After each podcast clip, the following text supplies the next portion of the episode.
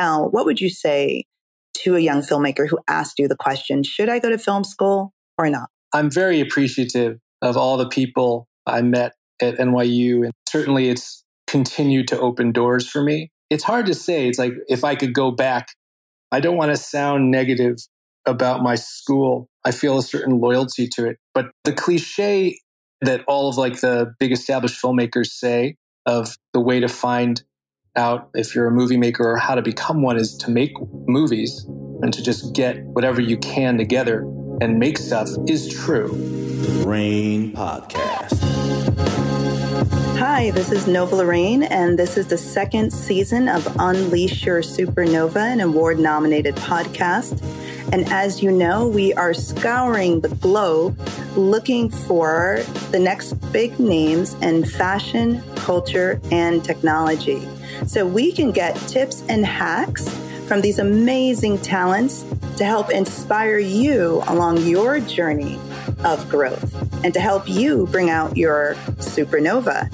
And as you know, I am releasing a book, same name as the podcast, called Unleash Your Supernova. It is published by Skyhorse Publishing and being distributed by Simon and Schuster. And so look out for that book being released March 2021 and it is on sale right now if you hear the show before then via Barnes & Noble or Amazon. So again, if you like to be an early bird, definitely check out the pre-sale links on barnesandnoble.com and Amazon. So, without any further delay, I want to introduce you to my guest for today's show. His name is Justin Swibel. He is a filmmaker originally from Chicago, now living on the West Coast. He is a graduate from the NYU Film School. He has sold an award winning international short film, as well as produced many products within the film industry. In addition to founding Colorful Realm, a entertainment startup that has a 10 picture slate. Did you guys hear that? 10 pictures, 10 films, guys. Welcome, Justin Swibel. Hi, Justin. Hi, Nova. Thank you for having me. And thank you for taking some time out. I know your schedule is really busy, especially running a startup within the film industry. So I'm excited to talk to you. I'm a huge film buff. I love filmmaking. I love the art of filmmaking. And I know that's something that really makes you stand out amongst other filmmakers. And I also love intriguing and smart storytelling. And so I'm really interested in hearing some stories from you and then delving a little deeper into Colorful Realm. So, you ready? I'm ready. All right, cool. So, think of any story that you would love to share. It could be funny, it could be heartbreaking, it could be about your journey in founding Colorful Realm, or maybe it's a story about one of the past films you've produced, or stories or screenplays that you've written, or maybe Justin as a kid. So tell me a story that really sticks with you that you would like to share with us that we can learn from. I recently reached out to an old NYU instructor of mine who taught me in my very first course at the school. The course was called Digital Frame and Sequence. And I'll recount a quick story that I recounted to her, which taught me a great lesson that connects to Colorful Realm and, in our mission to find freedom through a certain level of constraint that I think is welcome in the movie making community and certainly in the mid level market. So we were assigned to take a roll of 24 or 36 exposures. And I was, along with my classmates, explicitly told not to shoot on negative because it has more latitude, it has three or four more stops, and we hadn't yet really mastered the concept of setting your gray and of exposing and lighting around that with the Kodachrome we were shooting on. And I took matters into my own hands and decided to shoot on color negatives and determined that I was adequately prepared and understood the concepts that we had learned while shooting on reversal in the first few weeks. And I remember when I started to show my work, about four slides in, my professor stopped and said, Wait a minute, what did you shoot this on? And I said I shot in a negative with a smile on my face. And I was quickly deflated when I was told that I wouldn't be allowed to show the rest of my work because I had broken the rules and had not followed her instructions. So I was very upset. When the class ended, I came up to her. I said, How could you, why wouldn't you let me show the work? And she said, Look, first of all, you're not ready. And secondly, you are ridding yourself of the opportunity that I'm giving to learn the rules before you break them. Because when you shoot on negative, you can be messy and still be okay. And you don't want to be that way. You want to be a precise and deliberate photographer. And I really appreciated her insight and I took it to heart. And it's that sort of discipline, which I and a lot of people don't really associate necessarily with filmmaking. And I like the fact that the story that you told was based out of all the experience you've had on the East Coast and West Coast and all the filmmaking that you've done and the stories you've written, both for yourself and other companies. You went back to a time when you were in school with a very specific course. And I've heard both sides of the story being expressed or argued if a filmmaker should go to film school or not. Since you've gone to film school, and I'm sure you've interacted with those that haven't, what is your take after the fact, having gone through that experience and being as experienced as you are in the industry now? What would you say to a young filmmaker who asked you the question, should I go to film school or not? I'm very appreciative of all the people I met at NYU and the professors. And certainly it's continued to open doors for me. And even if I wasn't always pleased with the education or the decisions that were made, I was exposed to a lot of great equipment. And I was taught you do this a certain way, which helped because sometimes, even if you disagree, it's nice to hear what you disagree with. Sometimes it's easier to know what you want when you sort of are presented with something that you don't. It's hard to say. It's like if I could go back, I don't want to sound negative about my school. I feel a certain loyalty to it. But the cliche that all of like the big established filmmakers say of the way to find out if you're a movie maker or how to become one is to make movies and to just get whatever you can together and make stuff is true. And you do whether you go to film school or not. Two things you have to do. One of them is you have to watch movies and you have to watch lots of them and find out so you have a frame of reference historically what has been done and who do you relate to who do you like and why. And then number two you have to make stuff. And now more than ever before you can make great stuff on your phone or in the color correction software and editing software and vfx software is so accessible that you have to experiment. I guess the third thing though I said there are two things. The third thing is screenwriting. There's film craft, but then there's also learning screenwriting. And you really have to just, I would say, like the art of dramatic writing, you just read a book or two about it. And then to me, it's just a matter of practice. After you write 10 to 15 screenplays, then you sort of feel a little bit more comfortable. At first, for me, it was not comfortable, but I started to read screenplays by the writers who I thought were the best and I could see right away what I liked and what I would like to sort of ape, at least at the beginning. And then it's just a matter of it's like establish your premise, find your character. Are you going to demonstrate the truth or the untruth of that premise? It's, I think it's simpler, much simpler than they made it out to be in some of the writing courses at school. And I think a lot of us were sort of chasing our tails because it seems so intellectual but it's really not. It's just a matter of you lock yourself in your room and you have to just write and you have to just write again and again and iron it out until it gets to be something that you think works. And you can tell if it works based on your intuition and, and also just based again on like some models that you can use, other screenplays you like, and also just some like perhaps good analysis of three act structure. And at least if you want to break the rules again, it's like at least know what is expected. And lots of the best movies deviate from that, but they know they're deviating from it.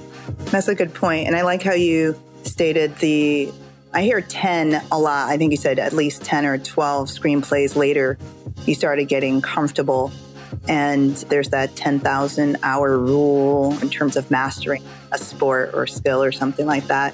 And so I guess the point is, like you said, just do it, right? The more you do it, the more comfortable you become. And if you're not in school, a formal program, there are sources out there that you can access and read and apply that information. Yeah, yeah. And I forgot to say also, though, one thing that I think was very much missing from my education and from sort of my purview and the purview of basically all of my contemporaries, because we were just stuck in this pot boiler of cinema and obsessed with movies. We didn't really know it all. And we relied way too much, I think, on producers and line producers to understand the practical aspects of movie making. And because if you don't know it all about that, that's why a lot of the times the artisans end up so submissive to the executives because the executives understand the actual impact and logistics of how to get it done. But at the beginning, I suppose, when you're being creative, you don't necessarily want to think about that too much. But at the same time, if you want to make something that can actually be physically produced, you do sort of want to say to yourself, well, look, if I set this movie that right now I've set in like 50 different locations, if I could minimize that to 15 and have one or two primary ones, well, then suddenly this becomes viable. Maybe I could make this independently, or maybe I could sell this to a company or a studio. I guess it would also be if you just bite the bullet and you learn about film finance, how movies are actually financed, also how movies are budgeted and scheduled. Then you have the sort of discipline and the balance that allows you to read your screenplay like it's a spreadsheet. And as cold as that sounds, it's a skill that if you have it, it's liberating because then you can look at it through sort of another lens and stop being so necessarily concerned with other people's opinions of it. Because if you like it and you know it works, then it's just a matter of also figuring out how does it work practically. And I would say that that's actually a missing tool from a lot of people's belts. And that's why things go so crazy. That's why Colorful Realm sort of also exists because the development situation in Hollywood and for a lot of independent companies throughout the world is very disorganized. There's no cut and dry sort of way that they do it. Everything is a case by case basis. And I think that we can standardize it and actually remove a lot of the doubt and the excuses of writer's block and all this stuff if we sort of just wear two hats at once. You have to think a little bit like a producer, I think, if you want to be a really good writer for film, because you're not writing a novel. Right, right. No, that's a good point. I think that's a really good point. Maybe adding some entrepreneurial courses into the film making programs at these schools might help as you were talking about financing and budgeting and scheduling. It just my mind is going to startups and prepping for round A funding and all of that jazz. So that's a good point. And I think that issue exists in the creative industry as a whole. You have your true artists, and they are very much dependent on decision makers to say, yes, I will back you, I will fund you, I will support you in this way financially to grow your art, to expose your art to a larger number of people. And those artisans are not familiar with that side of the industry. And so it does hold a lot of great talent back. So it's a really good point that you bring up. And also a way that you and Colorful Realm is disrupting the film industry. As you mentioned, some of these processes that you're putting into place based on your experience as a student and going after funding for projects, creating independent films yourself, and seeing the holes and issues that exist the nonconformity, the writer's block, as you mentioned, and projects that go over budget or over schedule or beyond the schedule. So that's exciting. I would like to turn the mic over to you because I do want to get to some of these questions that our listeners have submitted for you. You're going to host for a little while. You're going to ask me some questions and then we'll then move into our last segment with our listeners' questions. So I'm handing the mic. What do you want to ask me? Thank you and welcome to the show. well, thank you for having me. I've been following you for a while and I'm inspired by your trajectory And as I said in our initial correspondence, your quadruple threat status of being able to wear several hats and know human psychology and also be involved in journalism and in fashion and storytelling. And, and I wanted to actually ask you about something you just sort of touched upon, which is in film, and I think the same applies for fashion. There's the creative aspect of it, of being able to come up with an idea, let's say for a, a line. And then, right, the first thing that you're going to be asked after they maybe approve of the aesthetics is what's the budget? And this is the question that all filmmakers constantly hear. And for a, a long time, maybe a decade, I didn't understand that there is a way to answer that question, but it's not just by hiring a line producer to do an arbitrary breakdown of your script. You have to actually know I think, to a certain extent, the identity of commercially what you aim to achieve with your movie because you can make the same movie for a million as you could make it for 40 million. So, my question to you is do you agree? How have you found this to apply, if so, to your own efforts? And if not, same thing. With fashion and having interns, so I went to design school and was in that art bubble for that time period and started working in the industry. But when I was interning while in school, I still was very caught up with the craftsmanship of the product. And I have always been attracted to high end fashion, couture fashion, which cost the most to make and the least commercial, at least from that product. But what I also did was I studied the history of fashion and I studied the most successful brands from a commercial standpoint as well. And a good amount of them were high fashion brands. And what was the formula? What did they do? And understanding the place of these aspirational garments within the business model made it a lot easier for me to understand how they were able to justify spending as much as they did on these garments and not selling a certain number to meet the bottom line.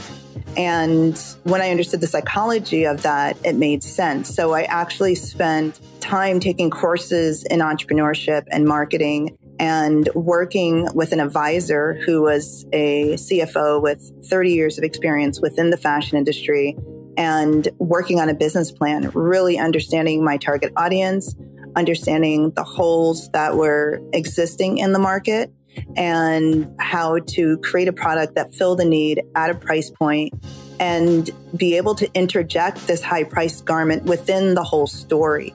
And so, with my plan and looking at high fashion, the aspirational items are what drives the sales of the less expensive items.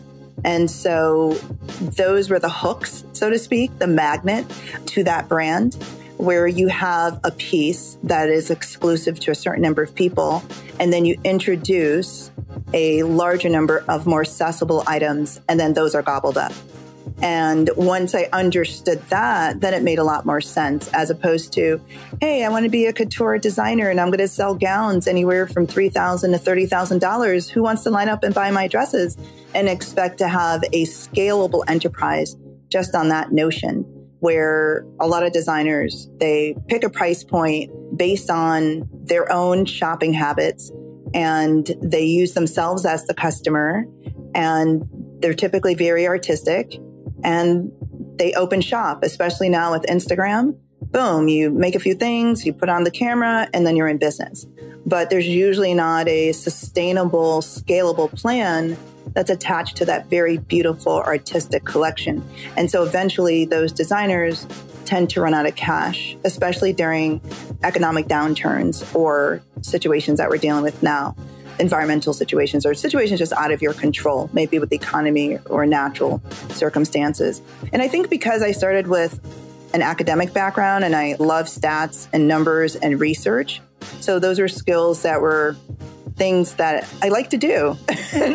but not all artists want to research numbers and analyze statistics. And so that I think was helpful for me in creating a plan. I think the other issue for me that I ran into was not so much having a prepared plan and numbers, but finding a partner, an investor that understood the industry enough to take the chance. And so I think, again, when you're dealing with more artistic projects, it is a little harder to fund from that perspective, even if you have a good plan. Right. So your basic point is like you need the context. You need the context of a business plan to understand how does this price point figure into the grand scheme of things and into these companies' balance sheets. Right, exactly. I think it's fine to do something that's high price. I actually prefer quality over quantity. And so, however, at the end of the day, it's still a business. So, how do you turn that into revenue and something sustainable? And there's many ways to do that but you really do have to see it through that full cycle. And if that's not your thing and in your wheelhouse, then find someone, an advisor, a mentor, a team member, a co-founder, someone to help you round out those skills. And for me, I didn't come from a financial background, but I had an amazing mentor and advisor that helped me truly understand line by line the numbers behind the business and why things were the way they were.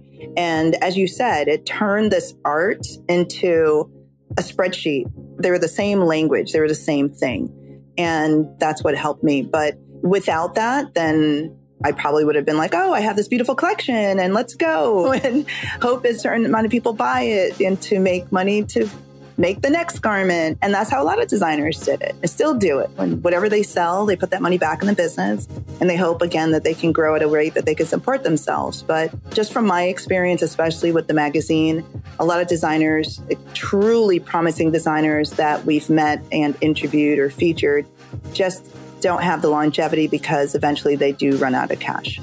Right. Would you say that you find your entrepreneurial sort of bend has something to do with your ability to be resilient and to sort of understand things from the money people's perspective? I do. I also would say resilience, I think, is more tied in with my background. I was born in Jamaica. My parents immigrated here when I was a baby, and they were in their 20s raising a family of four children that grew into six children. and just seeing how hard they worked and what they achieved with what they had was so inspirational to me. And that showed me that you could do anything if you put your mind to it and you have the right support system and you have the right mindset and attitude. And I think my personality tends to see the glass half full versus half empty. And I grew up playing games and puzzles with my brothers. I have four. And that taught me strategy and I love problem solving. So I feel the resilience is a combination between my just upbringing, my cultural background, what I experienced growing up within a family of six children, immigrant family, but then also my cheery disposition, because that's just who I am, and the love of strategy, game theory, and problem solving. Because I do feel that if one way doesn't work, no problem. That wasn't the way. Let's find another. That doesn't work. Okay, let's find another until we find the right pieces that fit. And I feel that a lot of people don't have that patience or their disposition is either neutral or the glass is half empty as opposed to half full. And that is what tends to not make them last the journey. I feel that resilience, perseverance is truly important, especially if you are an artist trying to make a livelihood out of your art or your gift, or if you're an entrepreneur and you want to bring something to life that doesn't exist. Like you are the first doing this, there is no roadmap. And so you really truly have to have that positive perspective and jump into it as a game and say, all right, well, we didn't win the World Series this year, but you know what? There's next year and there's the year after. What do we need to improve? And how do we reassemble the team? Or what new training skills do we need to build? And I think that mindset is truly important as it relates to resilience. I was drawn to you for your optimism and your cheery demeanor, which is really just so important to have and it's infectious. Ah. I want to hear about maybe a time when you felt like you should give up and you didn't and you thought that you were making a mistake by persisting but then something you know turned out well do you have any like inspiring kind of stories Yeah, I'll definitely share a story. There's so many of I wanted to give up story so many times.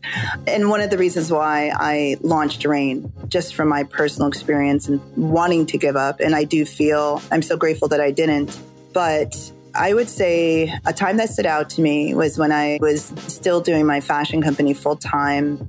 And I had raised enough money to launch my collection. I had a showroom on 7th. I was getting awards. I was dressing celebrities. I was doing all the things that you were told to do and all the boxes that needed to be checked in order to have a scalable business. Again, this was a different time, but I was meeting with investors, I was meeting with venture capitalists and things like that. And again, the art industry is a very intimate industry where you need someone that is just as committed to the art as they are the bottom line. And finding that special person is hard. And so I had an experience with some not so scrupulous individuals that were posing to be investment brokers and they weren't. And that was to me the straw that broke the camel's back. And I literally was just so tired at that point.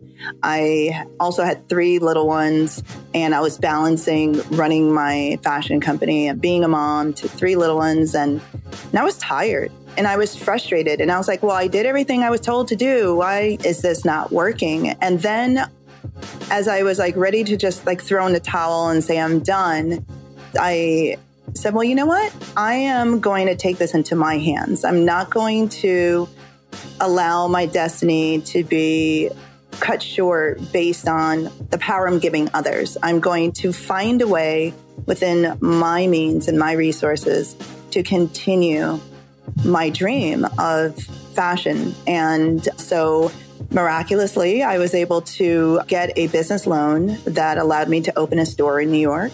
And that was how I grew my business. And during that time period and the frustration I was going through, that inspired Raine Magazine.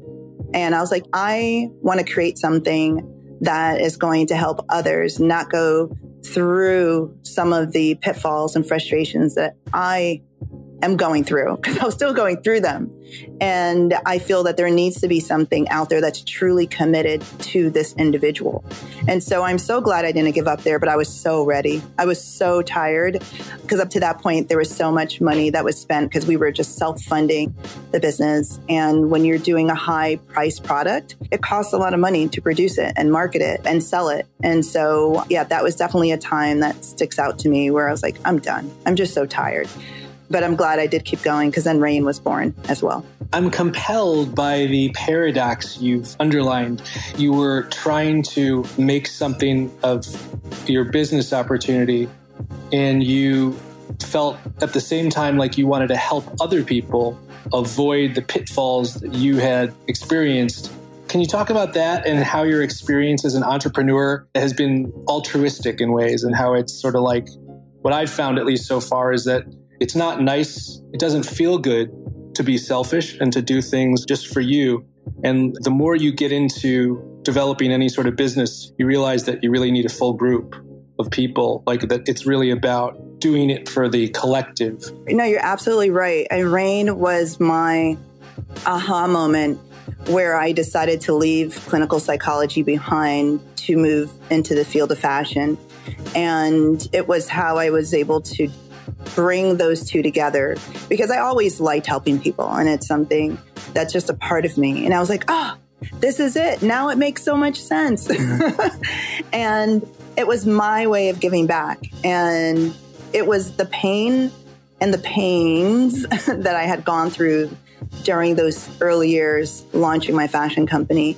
I truly was compassionate for anyone else that wanted to do something similar, turn their passion and gift into a livelihood. And how I was helping through my fashion was I was empowering women through clothing. And so this was important for me, this niche that I found.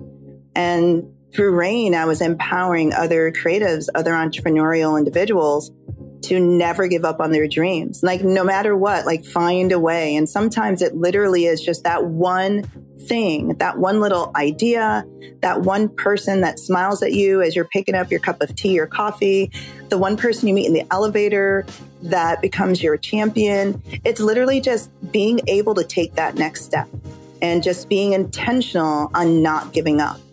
And experiencing that myself, I was like, there has to be a way to help others not experience so much of the deep, deep dips in the roller coaster.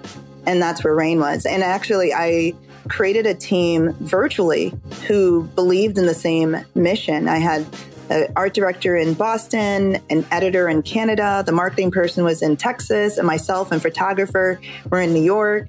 I knew how to write, so I was confident there. I was like, okay, let's launch a magazine no business plan. it was, let's do this for all other creative entrepreneurs. Everyone was like, yes, let's do it. And literally, with no money, we put together this amazing publication using all of our talents and the passion we had to help other creative entrepreneurs and give them a voice and them a platform and allowing them the ability to learn and get inspired by other stories. And so I do think a lot of entrepreneurs are successful because they do come up with an idea that will help the greater good and it's bigger than them. And having gone through this with launching several startups, I think it is super important that you have something that's bigger than you because it is a marathon. It is very much a roller coaster. And getting through those deep points help when it's not just you, the ego, and whatever else, but it's no, I have to keep going because it's bigger than me. And that's literally those days where I wanted to give up, even during Raine, entering a publishing industry without a publishing background in a time period when social media was exploding. And was this isn't about me it's about all those that can be affected by this and if it's just one person that's inspired to never give up you never know that one person can be the next Nikola Tesla or Steve Jobs or Oprah Winfrey or the founder of Nike or whomever. And so it is important for me what I'm doing through Raine. But it literally took that like knockout, like it was a knockout punch, but I got up. And I think it's important for anyone listening that if you're interested in being an entrepreneur, to find a reason that's bigger than you. And it really, really does help get you through those slower times or darker times. I would agree. I think that it's nice to always to talk to other entrepreneurs because this sort of utopianism is a par for the course and you really have to apply it on a daily basis in order to keep up the hope and your sort of alignment with that higher cause. If you start getting too insular or too certainly cynical, you can really lose steam. I would agree with you that it's essential to have at least one partner, if not more, to bounce ideas off of and to collaborate with. And really, it's so rewarding to have somebody who says, I understand that you're proposing something new and something that other people disagree with, but I believe in it. That's better fuel than anything. Yeah, that energy, that co energy that you can get from that person. Yeah, that does make a huge difference. And I think those early days of starting Raine, I think it was critical being able to feed off of these other creatives that were just as passionate for the cause. It does give you a lot of momentum, especially in the beginning.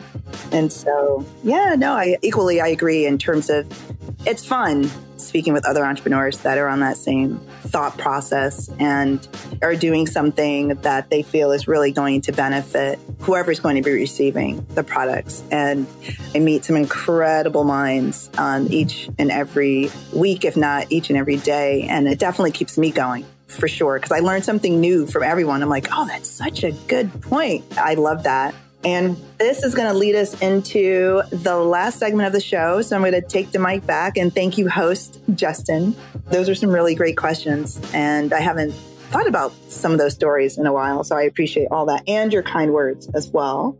And so we have a few questions, and I'm just going to start with one that's around funding. And this is from Maya. What is the best way to raise money for new ventures like Colorful Realm? the best way to raise money for a venture, well, first of all, you put together the right team of people whose credentials, including your own, together comprise a portrait of excellence and professionalism and responsibility. Then to put together the plan, probably parallel to the accumulation of partners. And then from there, I think reaching out to people either specific to the space that your opportunity is in, or maybe doing more of a broad spectrum search.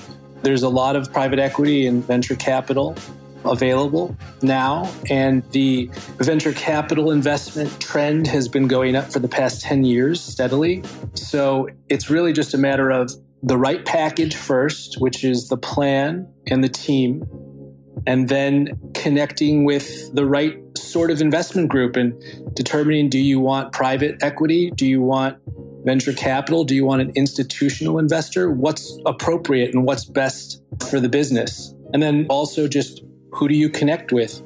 And you'll find somebody eventually if you are confident and forthright and if you are presenting something compelling. And even if you're not, you'll probably connect with people who are generous enough to give you the feedback that you require. And usually, if you hear feedback from several people that is somewhat similar and seemingly credible, you can take it and inculcate it and then apply it.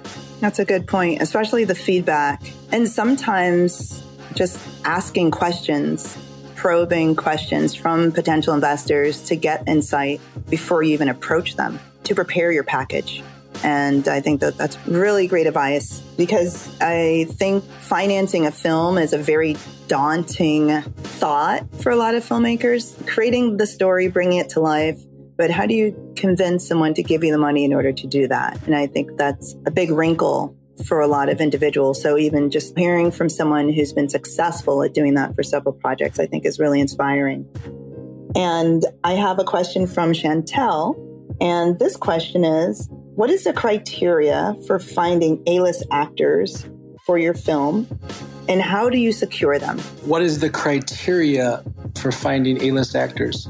Well, without getting into too specific of detail, our company's plan will require us to put together, which is common obviously to the Hollywood packaging process, put together a cast that makes sense with our budget. And you determine that to some extent by virtue of fielding the sales estimates you can get in distribution revenue for a given cast, because there's a tangible market worth that many actors do have internationally because of their track record. And then as far as getting them attached goes, well, I think it's different for every individual producer or company or studio. Sometimes it's the material that draws the actor or actress in, sometimes it's the compensation you're offering or the back end participation you're offering. Sometimes it's just because of who you are and what you've done. But I would say for someone who is not super established, you require either someone who is to be involved and or the capital that is necessary to even make a credible offer that the agents will take seriously. It's kind of a dry answer, but no, but it's at least if you follow the steps, it's attainable as a new filmmaker. And so that's good. I think half the battle is just knowing and then now that you know, okay, well, here are the things that I need to do. So I think that was really helpful and insightful because, especially for an independent filmmaker, they may not even consider an A list actor, where some A list actors would do a project, like you said, based on who you are, based on the artistry of the story, or who you have attached to the project. So I think that's super important to know. We have time for one more question, and this is actually a two part question. So I'll leave it up to you if you want to answer both or just one. Bryson is asking Do you have an animation studio? Part A. Part B is, and how does your writing team work? Well, number one, we will be pursuing several animated features, and we will also be exploring the potential for a motion capture movie. We don't have an animation studio. We're a venture fund production company hybrid. So we'll raise the capital to then put together projects as our own ventures or as co ventures with other companies. And certainly for the animation pictures, we will work with the established players. What was the other one? And how does your writing team work? Well, the development process that we will be instituting is very different as far as the adherence to time scheduling and budgeting that is not standard by any means. We will be typically coming at projects that are book to film adaptations. And we will be working with our development department and our writers, which will be the screenwriters on the project, to adapt and to work with a different sort of feedback system that allows the screenplays to be generated in a much quicker time. And that'll just be by honestly having more faith in the source material and also in the writers that we task to do these jobs who are very talented and a lot of the times are stymied by a lot of second guessing. So it's like a hands on, hands off approach that involves book to film adaptation with a development department that works closely with our writers to get them to do something on their own, but with lots of important cues. Got it. Awesome. Thank you. Thank you, thank you, thank you. That was very thorough. And anyone that's interested in film, filmmaking, writing, or directing, I think is going to get something out of our conversation today. And then in general, anyone that's interested in turning a creative idea into a viable project will absolutely get something from today's show. So, so grateful for you to spend time with me today. And thank you for hosting part of the show as well. I am looking forward to following the journey of Colorful Realm. I am just blown away with the concept and excited that you are disrupting the film industry with this new perspective on how to produce films and not compromising quality as you are putting out a very viable product. So I'm excited to follow you and looking for the new, whatever the first release is that your team releases into the marketplace. And so if anyone wants to follow you, get in touch with you, what would be the best way that they can do that? Ask you a question. What would you recommend for them to do? Well, first of all, thank you very much. You're a ball of sunshine. I like hearing about your story and about how you were able to overcome that initial hurdle and secure that loan. It's common to so many success stories that it's like the door is locked and you just have to go through the window sometimes. That's right. Love that. I would say LinkedIn is the best way to get in touch with me. Okay, perfect. So Justin Swibel on LinkedIn. And if you don't have the app, you need to download it. One of my favorite apps. And again, thank you for joining us for another episode of Unleash Your Supernova. We release a new show every two weeks. This is season two. And if you have any questions whatsoever, definitely reach out to me as well at Nova by the Sea on Instagram as well on LinkedIn at Nova Lorraine. Love to hear from you. And until next time, stay tuned. Thanks again for joining.